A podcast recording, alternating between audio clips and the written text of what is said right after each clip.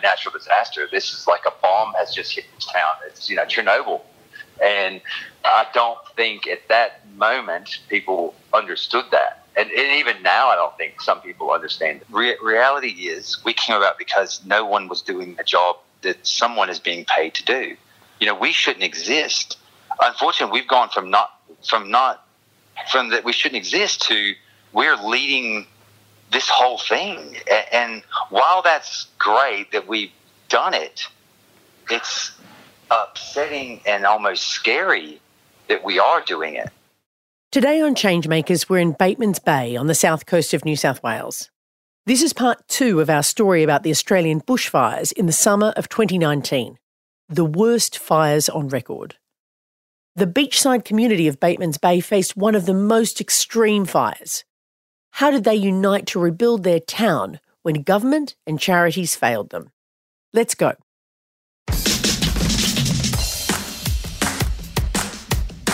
I'm Amanda Tattersall. Welcome to Changemakers, the podcast telling stories about people changing the world. We are supported by the Sydney Policy Lab at the University of Sydney. They break down barriers between researchers, policymakers, and community campaigners so we can build change together. Check them out at sydney.edu.au backslash policy dash lab. The interviews in today's episode were undertaken in January 2020 by our reporter Mark Isaacs, who also wrote the episode. I'm Zoe and I live on the south coast and I'm very lucky because I survived the bushfire without any damage to my home or my properties. Zoe's partner is Diane, who lives in one of the small inlets around there called Malua Bay. It was quite traumatic to see what had happened to my area where I live. Everyone here is, is quite still in shock. Can you describe Batemans Bay? The locals say, why would you live anywhere yeah, else when you can right. live Batemans Bay?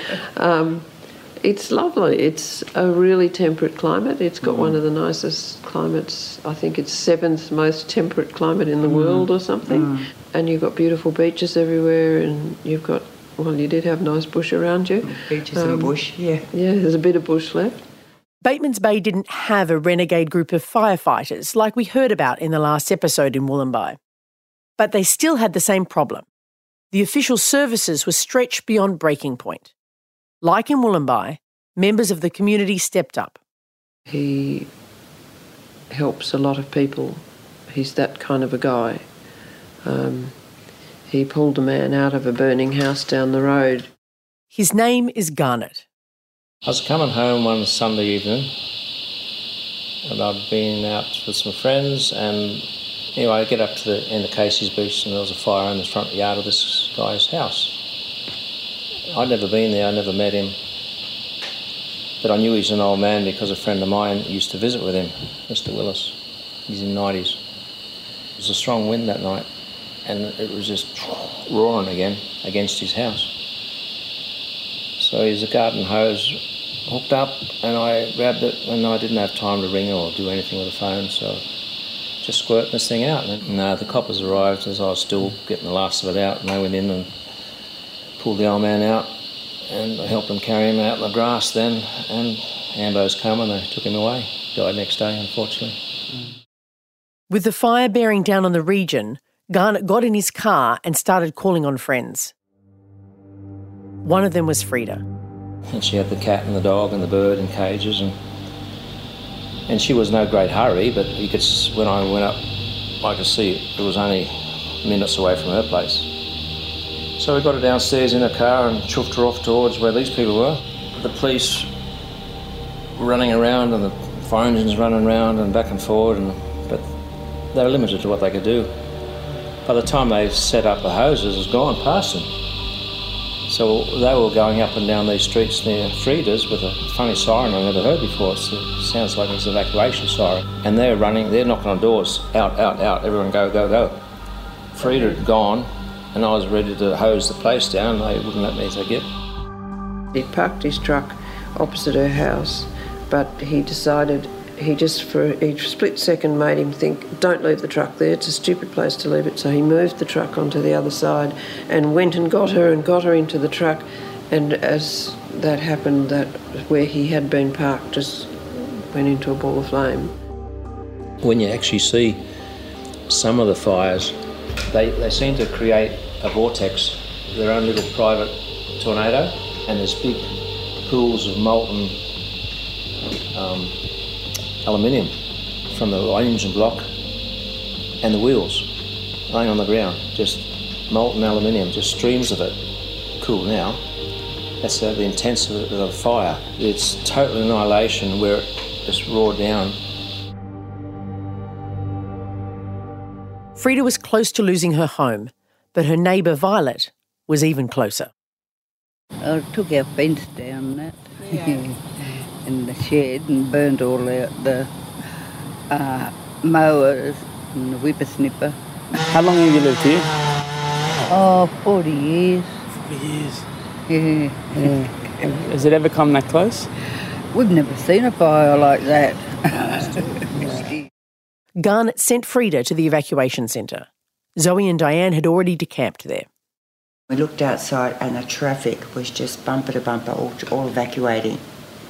And I said, if we don't get in the queue, we're going to be stuck here anyway. So we decided to go down to the eva- evacuation centre. I had nothing packed. I had curlers in my hair and a pair of thongs, and I just left, came down here. I don't know how people really decide. I mean, every time I left, I kept thinking, am I going to be sorry I left or am I going to be glad I left? Because, you know, you don't want to get caught in a fire, but you also don't want to lose your house because you weren't there to put out the little embers. It was a very hot day, and everyone was was just really tired, and and um, you know, everyone was a bit stunned, not knowing quite knowing what they were doing. On the drive-in, everyone was hosing their houses down, the ones closer to the bay. Um, we it was so full that we parked outside the actual evacuation centre. The evacuation centre was located at Hanging Rock, a sports complex with ovals and car parks. There was a small two story building which was full of people. Inside, there was no floor space. Those who had cars or caravans stayed in their vehicles. Red Cross volunteers were trying to organise everyone, but it was chaos. How many how many people do you think were in there? Oh, thousands. And that was where you would go to register, but no one was doing registration. It was it was impossible to deal with that many people. So they had an area where they were making food, and and the Red Cross women were trying sort of taking things around to people. And some people had gone and sh- sought shelter in the marine rescue uh, house, and it was the tiniest space. But we were with a friend whose daughter was heavily pregnant and needed oxygen, I think, in the end, but she was crook. So we took her there where they got the ambulance to come. And then the fires came. We could smell smoke, and then it went black, absolutely black. And people found it really hard to breathe. I gave out a couple of masks to people. The back of the industrial estate was burning, mm. which was only a kilometre and mm. two kilometres away. I knew that smoke was fresh. It was mm. really, we were really close to the fire. Mm. I knew that. Mm. But there was nowhere to go. And you couldn't, everyone couldn't leave at the same time. So you kind of had to wait there. Obviously, people were scared. They were just all sitting on the stairs holding their children. Most of them had little children in there. But that was horrible. That was really awful to see people so afraid. They're all just sitting there in silence. The problem was, once the fires had passed and the residents were allowed to return to their homes, they found a region completely decimated. Power is still out here, and this beachside suburb is still smouldering. Many have lost everything. You don't really believe it's going to happen to you. It's hard to show the scale of the destruction on the south coast. There's a deep worry, though, the worst is yet to come. Liv Casben, ABC News, Bateman's Bay. In total, the fire destroyed 176 homes along the south coast and killed eight people. Days later, when Zoe and Diana finally arrived home, they had no power. The hard thing was that, of course, there'd been a lot of phone calls in and out, and we'd been looking for each other at the evacuation centre, so our phones are low already. The only way of charging was to get in the car and to drive around. There was no petrol. That was the other thing. You didn't want to drive around charging your phone everywhere because you're going to run out of petrol and you might have to evacuate again. So you had to really weigh up what you used your small resources on. Of course, you're trying to um, eat things that are in the freezer that are going to go off. So Di has a gas cooker at her place, so we'd go down there when it was light, cook up what was going, you know, soft in the freezer. They went to the shop for supplies. Lowe's was open in town, and they Oh, said yeah. people have no nothing. They've got not only what they stand up in. So we opened so that they could get some clothing. And then Kmart had um, they'd open till their generators ran out because people literally had no clothes, nothing. They didn't have a lot of generators here. They had to get generators in. That took a little while. The roads were blocked due to the fires, so transporting goods into the area was difficult. And I said to them, How are you getting the ice in? And they said, We've got a police escort because the road was closed for more than a week. There were police in the supermarket near the checkouts. I think just to stop people getting overwrought Agitated, because yeah, because you know it was as, almost as bad going into the supermarket. People were greeting each other and bursting into tears, and you know, there were really distressed people. Keisha's family were amongst the less fortunate. Well, I've been trying to help my parents back on their feet because they lost their house. Burnt down in these fires. It came from three different directions from beside, in front, and behind. Mm. So there was no way of saving the house at all. The whole of Nerrigundah went up in flames. I think out of 30 houses, we got three. Saved three or lost three? Saved three. Wow. Keisha's family wasn't alone. With communications proving difficult in the regional area, the residents relied on local radio for updates. We couldn't get TV, we could only get the radio. And it was battery radio. Hmm. So it was really important. It was the only way we had of knowing what was going on. The ABC dedicated a channel to the far south coast for the fires, and they just continuously updated us with who was evacuate needed to evacuate, where the evacuation centre was, where you could go to get things, what you needed. We would have been lost without it. It wasn't until the television came back on a week later that Zoe and Di realised the scale of the devastation.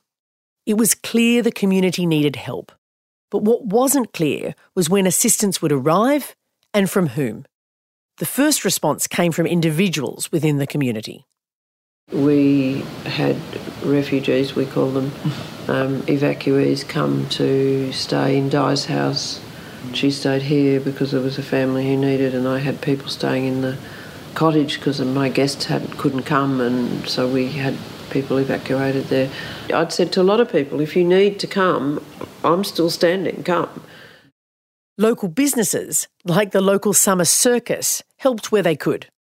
People were evacu- were were using the area near the carnival as an evacuation centre. I think it was unofficial. The carnival were apparently carnival people were very very helpful and supportive and organised them drinks and food and things. They were like the dance band on the Titanic. Mm. They opened every night and put the lights on, and you know the odd few people would turn up. In town, an evacuation centre was established at Mackay Park. Anglicare Disaster were in charge, or sure, shared the, the responsibility. I don't know who they shared it with, but they seem to be doing it all. They're in looking after the distribution of water and food at Mackay Park. The army stepped in to provide water as local supplies had been contaminated. But there was a problem. Matthew Harcher was a local cafe worker. I saw a truck dropping goods at um, a local petrol station that had no power. And the driver, I sort of stopped to, lend a hand, and the driver said, Oh, there's another truck coming. He's 45 minutes behind me, and he's going to come here and drop more goods. And people were like queuing up, and they were almost fighting. Uh, cops had shown up to direct traffic and to get people in the queues for canned goods and nappies and things. So there are these massive spots all over the country where, where these donation drives are happening, and they're still happening now. I mean, they had already collected the goods and they were on a truck and the truck was already on its way to the region because they knew we needed the goods quickly but the truck had no destination they just were sort of hitting evac center after evac center being turned away all the way down the coast until they found someone that would take it and some of the drivers because their logbooks were getting uh, filled up and they only had so many hours were sort of at the point where they were saying, well, I'm just going to have to drop it anywhere. It sounds crazy. The supermarkets had empty shelves, and at the same time, truckloads of donations were being turned away. What was going on? I called the local council, and their stance was uh, the trucks needed to turn around. They just didn't have the storage. Uh, the evac centres didn't have the storage either for these uh, donations that were coming in, and they didn't have the time for logistics of, of taking it on either. When you're talking a regional centre, you're talking as the local footy pitch, it's the local surf clubs. So the storage facilities might be just a closet, so they can only really hold at maximum, you know, four or five pallets at a time, and they've got people there, so they're completely at capacity they they they're totally full. They turn the trucks away, so the trucks then know not to come back to that spot anymore. Two days later, they're out of food and they've got nowhere to go, and there's no one to give them more food. Why hadn't the government stepped in, or at least the charities in charge? There was no organisation or agency in place to take the goods, to house them, to inventory them, to disperse them to, to, to the smaller points that for collection by the public. Agencies that are supposed to be leading this aren't even standing up. It's quite scary that, you know, yesterday alone, I got a text message from a person from our local council asking me if I had any water for them because it was a 45 degree day. There's nowhere in Bateman's Bay that you can go and get water because the army have basically pulled out. I keep taking a big step back and looking at this region, and I'm I can clearly see through all the smoke that there's no leaders right now, and no one is um, managing this situation, unfortunately. Matthew stepped into the gap. So I took it upon myself to, to put it out on Facebook, ask mates for warehouse space. The idea for me wasn't I'm going I'm going to take this on. It was well, I know we're going to need more goods, so maybe I'll just see if a mate has a warehouse and I'll store a couple pallets and we'll see. Uh, I had two mates straight away He said, "Yeah, here's you can use my warehouse." Someone on Facebook said, "You know, there's a truck coming. I don't know where to put anything, so I posted, yeah, bring it to this warehouse." So had a couple of mates meet me there and we unloaded it. And very quickly, a, a truck driver contacted us. Hey, I saw that you were taking goods. Can you take another one? So I put it up there, got another warehouse, and then another warehouse, and it just grew so quickly. So we became very quickly known as the spot to go to, to get rid of goods. So we just reached out to, to more and more warehouses, uh, businesses all up and down the coast, Batemans Bay, Moruya, Narooma. Once it became known that Matthew was at the centre of things, outside groups started coordinating their help through him. In the very early stages, mainly they were coming from Sydney and Canberra. Uh, a lot of them coming from Andrew Dell at the G Spot in Canberra. He's a guy who's got a sort of big social media following. He puts them out. One Love South Coast, who's another social media group. They coordinate over Instagram, co- coordinate different drop spots, and then they get the goods down to us. One of the first big organisations to make contact with them was the Bondi Surf Lifesavers Club. Uh, I guess our connection came strangely because it, it was one of the very first deliveries that I got actually somehow someone reached out and said, "Hey, we've got this stuff coming down uh, from Bondi Surf Club," and so I saw. So they came down, and I'll never forget the girl who arrived. Her name was Peter, and um, she was my first delivery person. It wasn't a big truck, and she was just in a little van, a GoGet van. That, and so GoGet guys have donated vans and unlimited fuel to the Bondi Surf Club that runs down to the south coast. So basically, she said to me, "Listen, I'm from Bondi Surf Club." Um, here's Brent's, the president's number. So this is all obviously, you know, this is day two, and I'm a barista in Batemans Bay, and, and I'm like, well, why is the president of Bondi Surf Club giving me his mobile number? So why did the president of Bondi Surf Club give Matt his mobile number?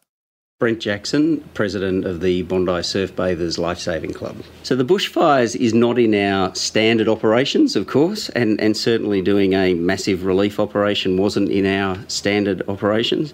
And in fact, when we looked at our charter, when we thought, is this something we can do, we, we looked through it and and it's kind of in our charter that we are there not only to save lives on Bondi Beach and also to work with our general community at protecting lives, but also that we are to help support other surf clubs in their activities to protect lives. So, so when we looked at that, we could see that on the 31st of December, at least six of the clubs down in the south had actually wound up becoming evacuation centres. At uh, Bay, they actually evacuated to the clubhouse and then had to evacuate the clubhouse when the fires got that close.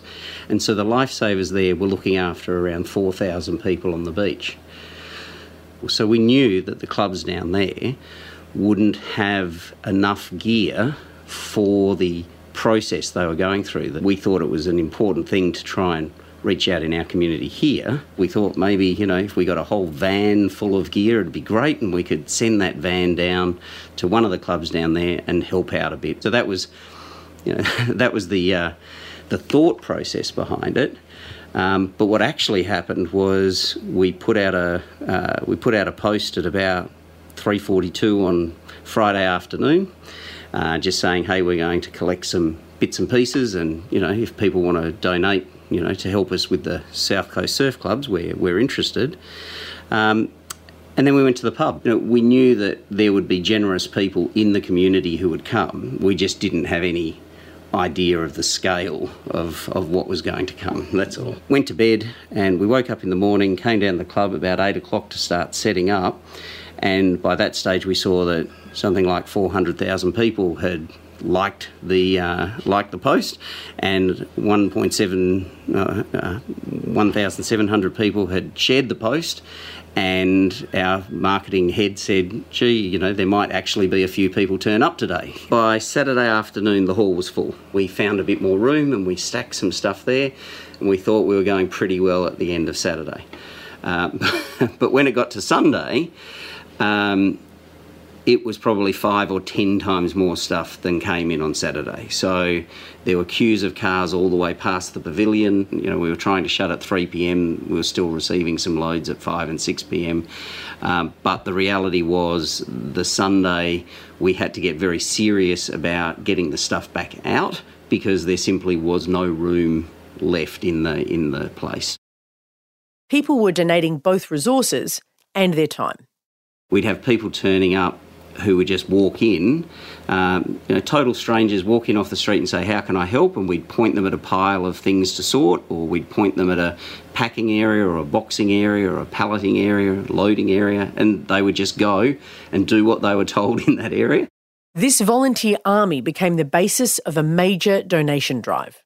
We had to start palletising and shipping everything by the Sunday. And so we got our first load out Sunday afternoon uh, heading to Cobargo, and we then got four more loads set up to go first thing the, the following morning. The reality is, by Monday morning, we had 120 people in the hall packing, sorting, and structuring, and we had another 40 or so out on the back loading and, and setting up loads. At this point, the fires had prevented the Bondi Surf Club from having any kind of communication with the surf clubs on the south coast we sent emails and sent messages and received no response. Uh, and the training we have as lifesavers is when you don't see or hear a response, you just act and you work the rest of it out after that. So that's what we did. They sent their donations to the South Coast anyway and hoped someone could manage on the other end. It was at this point that Matthew Harcher met Peter. She said, just text me or Brent anytime whatever you need. It doesn't have to be a big story. Just literally just type in what you want and press in. So I just did that. It was an amazing thing to see. No matter what the request was, what they were doing was putting on their Facebook. People were donating it. They would instantly fill the vans because it's only a small van. Um, they would then just have volunteers jump in and drive down. It was amazing because there was there was cases like, for instance, a woman posted that all she needed through all of this, she just needed some fencing for her pig, her pet pig. It's a bloody big pig, but she lost all of her fencing and it kept getting away. So I put in the request for fencing for a pig, and 30 minutes later, there's a photo from Peter, the first delivery driver, at a um, fencing shop, get, loading fencing into the boot. Four hours later, it arrived, and that night we delivered it. Um, mm. So it, it, it was it was instantaneous fixing of problems, and like I say, it's case by case. There's some people that's all they need. Some people need a, a hell of a lot more. But since then, Bondi really, we've just had this great connection where they were always there for us. And Brent and the Bondi Surf Club didn't stop sending donations. We knew that what will happen is everyone will get gear down there for the first week, and that will solve the first week's problem. But then that stuff will run out, and you'll wind up needing stuff in the second and third and fourth weeks, etc. So, at the moment, we now have two warehouses. One has uh, 35 pallets and the other has 45 pallets of supplies uh, that are being held and released to the clubs down south as they request them because they will probably continue to have needs for the next two or three or four months' time beyond this initial thing. The organisations who were officially in charge on the South Coast were not able, for various reasons, to rapidly distribute relief. The Red Cross, who had fundraised more than $100 million, came under fire. The Red Cross Director of Australian Services, Noel Clement, defended the organisation's approach to distributing donations on Channel 9's Today Show. What we are planning is phases of support for people. We've been raising money since July uh, and we've been supporting over 60,000 people since September in bushfires. So we've allocated 16 million to be committed to working in these communities for the next three years to support communities in recovery. And the balance of those funds is for future, further, immediate and longer term support. We've allocated $30 million for immediate relief for people who've lost their homes and those grants are going out at the moment. They're $10,000 grants. Uh, we've paid 700 of those so far. I think everyone understands that this is very complicated and working out how you get the money out. But I mean, we are hearing people in the fire zones saying that they need cash and they need that cash yep. now. Yep. So when you say that there's only 700 grants that have been approved and more than 2,000 homes have been lost, yep. that's where people get upset that the money doesn't seem to be getting out fast enough and they need it now. We're working through those applications as quickly as we can. Our average time is six days to get those applications through and approved. Understandably, some people are having trouble in the field being able to give us even the basic information that we're asking for to make sure that we're protecting against fraud, etc. Mm. So we're sending people into the field to actually work with people to complete those information, that information. Matthew Harcher understands why these bureaucratic processes are necessary. Those groups need those forms in place. They need red tape. They need um, full transparency. You know, people don't want to donate their money and then and then find out that the CEO of Red Cross gave us made $100 million. There has to be protocols. You know, the public asks for that. But these processes did slow down aid delivery at a time when things were urgent. Now the community don't trust them.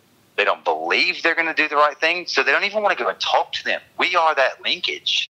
By acting fast, Matthew and his friends had built the trust. They called themselves Socodolo, the South Coast Donations logistical team. Once they had found storage space for the initial drive of donations, they began distributing goods to individuals, businesses, and organisations. Uh, it just became a very amazing machine in itself to watch. So we get rid of the goods as quickly as we bring them in. As soon as we find someone who's asking for it, it goes out we understand that not everyone needs the same thing. So there's not a sweeping move of giving everyone $2,000 that's going to fix this region. There are some people who do not want money. They simply want a swag. Mainly, the people who come to us aren't the people who need it the most. It's the people who don't come to us. There's too many too proud people out there who are unwilling right now to accept something. So we go out proactively into those communities. We go to the community halls, to the RFS stations, and we speak to people. This new organisation partnered with more and more groups who are trying to distribute donations and goods. The RSPCA New South Wales and Victoria have come on board with us. Go get, find a bed. We supply the RFS. We top their goods up. We had an MOU with the Army between ourselves, Convoy Missions Australia, and the Army that we would be the supply of goods to them. So as they set their tents up, they would order through us what they needed. We would replenish their stock. So we just quickly became, instead of a couple of mates who make coffee and uh, have a couple of warehouses to an actual distributor for the entire region. Now we have shipping containers in Bega, in Cobargo, in Quaama, and we send supplies to those regions as well to make sure that they're secure on sites and they're able to be dispersed in those smaller communities. Soon they were making specific requests for donations, like they did with Bondi Surf Club we have a network and, and it's a social network. So any, any goods that we need to get down for somewhere, we post it on Facebook and we get someone in Sydney to collect it and bring it to Wollongong and someone there brings it down to us. So why were these big organisations trusting this renegade group we are getting things done. We're getting goods to the people who need it. New South Wales RSPCA, for instance, they have no they they can't handle this either because they don't know where the farms are. They don't know how to get to the people. We have people down here who do know where these problems are. They send us people down here on the ground. We give them cases. They go and assess it. We work in partnership for the money to be channeled to the right places. We never touch any money whatsoever. We're just a group of people who try and connect the dollars that corporates want to spend to actual issues and get it done quickly. Socodolo volunteers were on the ground. Other bigger organisations who were trying to help couldn't always see the need from their helicopter view. But also being renegades, they didn't have to follow the rules that hampered formal organisations like the Red Cross. And they would say, well, red tape makes sure that we're not getting Sure. scammed. Sure. But what we say is, you get scammed and you have red tape. We know the people we're dealing with. It's never going to be a perfect system. We're going to give a generator to someone who probably got a generator off some donation somewhere else. But uh, it's a it's a much easier system when you know someone who lives on the same street as that person, and we are in constant communication with the community. We have no money. That's our thing, and we're not looking for funding for us. We're looking for you know for them to pay the bills. Like you want, you have the money. You have two billion dollars sitting there. We know where the problem is. We can go out there and fix it. We just need you to pay the bill for it. As inspiring as the Socodolo story is, it's taken a toll on Matthew.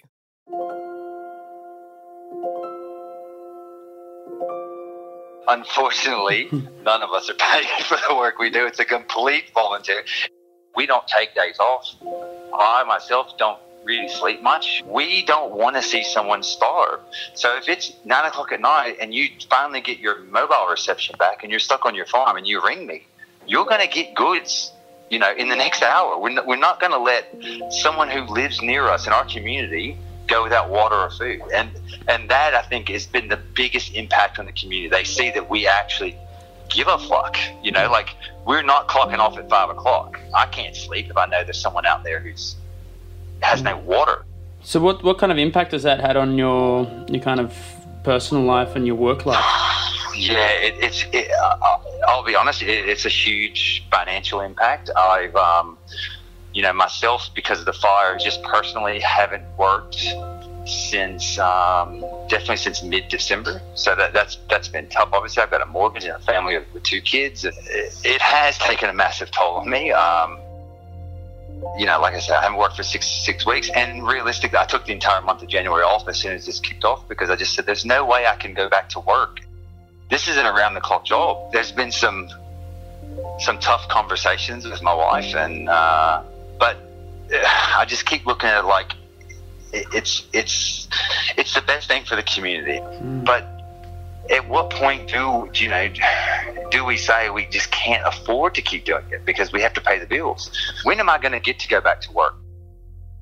Matthew realises that while the lack of money was initially an advantage for them, in the long run, it could prove to be a curse. i think the system we've got is working.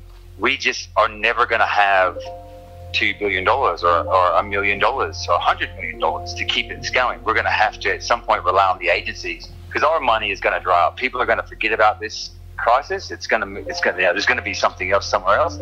And and we're going to not have the the focus on us and the ability to raise the funds. Not one person isn't affected by this. And there's so many people still in shock and the trauma is going to go on for a long time and this this area is a low socioeconomic area anyway. It's very high unemployment for the state. So now we've got major job loss, major houses gone. Um, this is going to be a huge undertaking to rebuild this community. And he wasn't wrong. This interview happened just six weeks before the coronavirus shut down Australia. For Zoe and Diane, ventures like Socodolo aren't surprising.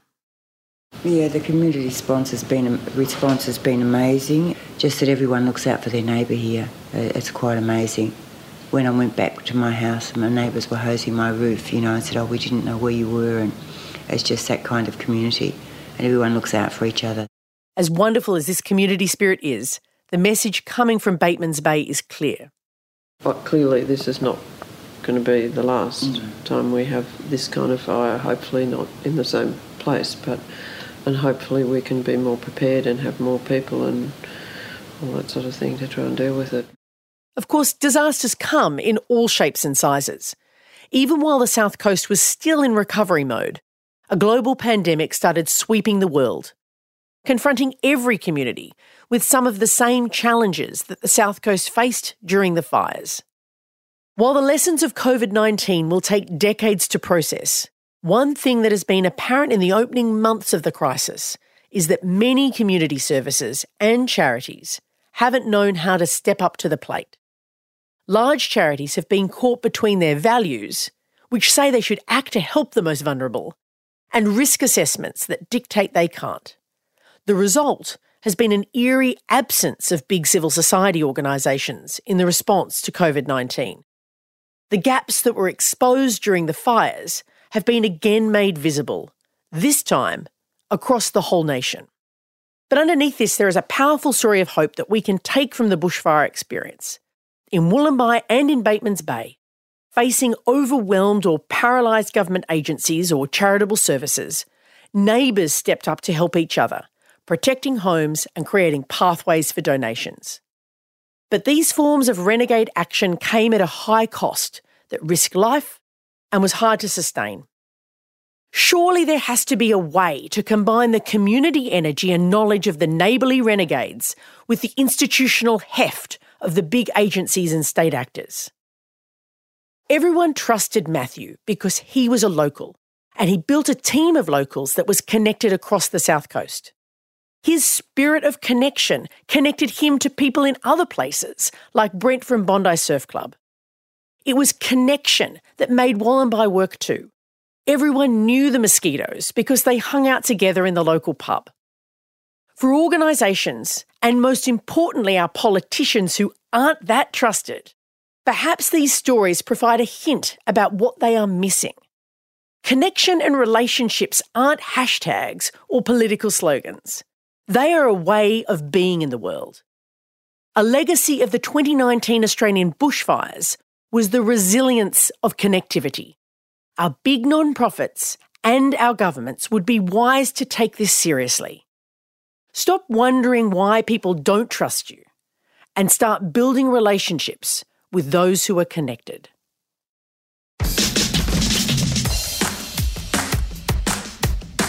Changemakers is hosted by me, Amanda Tattersall. Remember to subscribe to this podcast to catch all our episodes. This is series four, so there's plenty to be inspired by in our back catalogue. You can donate to the South Coast community by visiting www.socodolo.com. That's www.socodolo.com. Changemakers is produced by Ben Keating. These two episodes on bushfires were written by Mark Isaacs, with script editing from Amanda Tattersall and Charles Firth. Our audio producer is Jules Walker. Our sponsoring organisation is the Sydney Policy Lab at the University of Sydney. They break down barriers between researchers, policymakers, and community campaigners so we can build change together. Check them out at sydney.edu.au backslash policy dash lab. We are also supported by the Organising Cities project funded by the Halloran Trust based at the University of Sydney. Like us on Facebook at Changemakers Podcast and check out changemakerspodcast.org for transcripts and updates on all our stories. Changemakers has a new weekly online training about community organising designed for these pandemic times. It focuses on relationships, building connection, and the art of changemaking. Check it out on our website www.changemakerspodcast.org under the Training tab.